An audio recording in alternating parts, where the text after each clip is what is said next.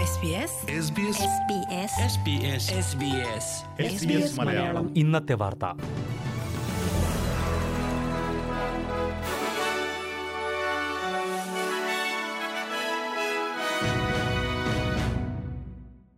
നമസ്കാരം. S B S Malayalam ഇന്നത്തെ വാർത്തയിലേക്ക് സ്വാഗതം. ഇന്ന് രണ്ടായിരത്തി ഇരുപത്തിരണ്ട് ജനുവരി ഇരുപത്തിയെട്ട് വെള്ളി. വാർത്തകൾ വായിക്കുന്നത് ദിജു ശിവദാസ്. ഫെഡറൽ ആരോഗ്യമന്ത്രി ഗ്രഖണ്ഡിന്റെ പേരിലുള്ള വ്യാജ അനുമതിക്കത്ത് ഉപയോഗിച്ച് രാജ്യത്തേക്ക് റാപ്പിഡ് ആന്റിജൻ പരിശോധനാ കിറ്റുകൾ ഇറക്കുമതി ചെയ്യാൻ ശ്രമം. ഇതേ തുടർന്ന് ന്യൂ സൗത്ത് വെയിൽസ് ആസ്ഥാനമായുള്ള ഒരു കമ്പനിക്കെതിരെ ഫെഡറൽ പോലീസ് അന്വേഷണം തുടങ്ങി. ഓസ്ട്രേലിയയിൽ റാറ്റ് കിറ്റുകളുടെ ദൗർലഭ്യം രൂക്ഷമായ സാഹചര്യത്തിലാണ് ഈ ഇറക്കുമതിക്ക് ശ്രമം നടന്നത്. ഓസ്ട്രേലിയയിൽ ഉപയോഗിക്കാൻ അനുമതി ലഭിച്ചിട്ടില്ലാത്ത കിറ്റുകളായിരുന്നു കമ്പനി ഇറക്കുമതി ചെയ്യാൻ ശ്രമിച്ചത്. ഓസ്ട്രേലിയൻ രജിസ്റ്റർ ഓഫ് തെറാപ്യൂട്ടിക് ഗുഡ്സിൽ രജിസ്റ്റർ ചെയ്തിട്ടില്ലെങ്കിലും കിറ്റുകൾ ഇറക്കുമതി ചെയ്യാൻ ആരോഗ്യമന്ത്രി പ്രത്യേക ഇളവ് നൽകി എന്ന വ്യാജകത്താണ് ഉപയോഗിച്ചത്. ആന്റിജൻ പരിശോധനാ കിറ്റുകളുടെ ഇറക്കുമതിക്ക് പ്രത്യേക ഇളവുകളൊന്നും ഇതുവരെ നൽകിയിട്ടില്ലെന്ന് തെറാപ്യൂട്ടിക് ഗുഡ്സ് അഡ്മിനിസ്ട്രേഷൻ വ്യക്തമാക്കി. ഇളവുകൾ നൽകുമ്പോൾ അത് വെബ്സൈറ്റിൽ പ്രസിദ്ധീകരിക്കുമെന്നും ടി ജി അറിയിച്ചു.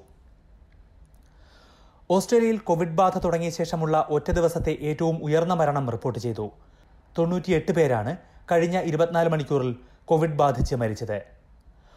മുൻപും നൂറിലേറെ മരണങ്ങൾ റിപ്പോർട്ട് ചെയ്തിട്ടുണ്ടെങ്കിലും അത് നിരവധി ദിവസങ്ങളിലെ കണക്കുകൾ ഒരുമിച്ചായിരുന്നു. പുതിയ തൊണ്ണൂറ്റിയെട്ട് മരണങ്ങളിൽ മുപ്പത്തി ഒൻപതെണ്ണവും വിക്ടോറിയയിലാണ്. ന്യൂ സൗത്ത് വെയിൽസിൽ മുപ്പത്തി അഞ്ച് മരണവും ക്വീൻസ്ലാൻഡിൽ പതിനെട്ട് മരണവും സൗത്ത് ഓസ്ട്രേലിയയിൽ അഞ്ച് മരണവുമാണ് രേഖപ്പെടുത്തിയത്. കോവിഡ് കേസുകൾ പാരമ്യത്തിലേക്ക് എത്തുകയാണെന്ന് സൂചനയുണ്ടെങ്കിലും മരണസംഖ്യ ഉയർന്നു തന്നെ തുടരാനാണ് സാധ്യതയെന്ന് ചീഫ് നഴ്സ് ആലിസൺ മക്മില്ലൻ പറഞ്ഞു. അതിനിടെ പതിനാറ് പതിനേഴ് വയസ്സുള്ളവർക്ക് ബൂസ്റ്റർ വാക്സിൻ നൽകാൻ തീരുമാനമായി. വാക്സിൻ ഉപദേശക സമിതിയുടെ അന്തിമ അനുമതിക്ക് വിധേയമായിട്ടാകും വാക്സിൻ നൽകുക എന്ന് ആരോഗ്യമന്ത്രി ഗ്രെഗ് പറഞ്ഞു. ഫൈസർ വാക്സിനാകും ഇവർക്ക് നൽകുന്നത്.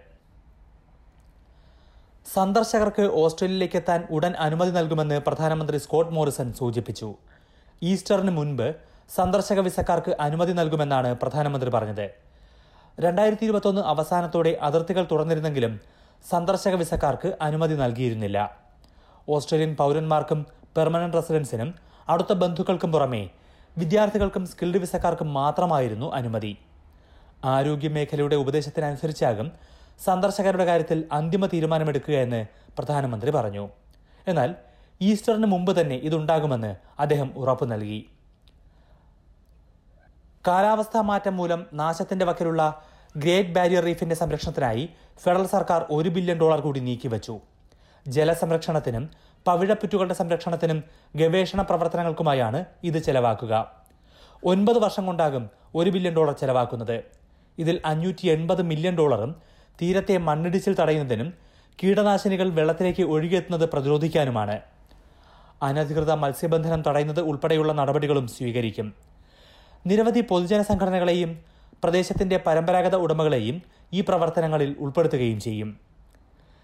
ഗ്രേറ്റ് ബാരിയർ റീഫിനെ അപകടാവസ്ഥയിലുള്ള പൈതൃക പ്രദേശങ്ങളുടെ പട്ടികയിൽ ഉൾപ്പെടുത്താൻ യുനെസ്കോ നേരത്തെ തീരുമാനിച്ചിരുന്നതാണ്. എന്നാൽ ഓസ്ട്രേലിയൻ സർക്കാർ സമ്മർദ്ദം ചെലുത്തി അത് രണ്ടു വർഷത്തേക്ക് മാറ്റിവച്ചിരിക്കുകയാണ്. ഇതേ തുടർന്നാണ് പുതിയ ഫണ്ടിംഗ് പ്രഖ്യാപിച്ചത്.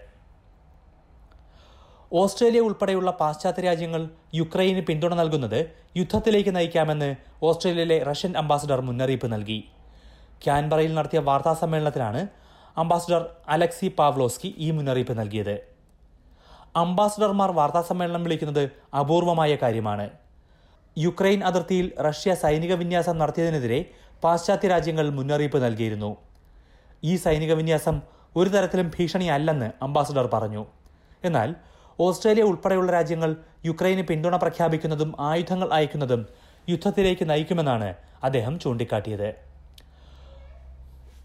പ്രധാന നഗരങ്ങളിലെ നാളത്തെ കാലാവസ്ഥ കൂടി നോക്കാം. സിഡ്നിയിൽ തെളിഞ്ഞ കാലാവസ്ഥ. പ്രതീക്ഷിക്കുന്ന കൂടിയ താപനില ഇരുപത്തി ഒൻപത് ഡിഗ്രി സെൽഷ്യസ്. മെൽബണിൽ മഴയ്ക്ക് സാധ്യത ഇരുപത്തിനാല് ഡിഗ്രി. ബ്രിസ്ബനിൽ ഒറ്റപ്പെട്ട മഴ മുപ്പത് ഡിഗ്രി.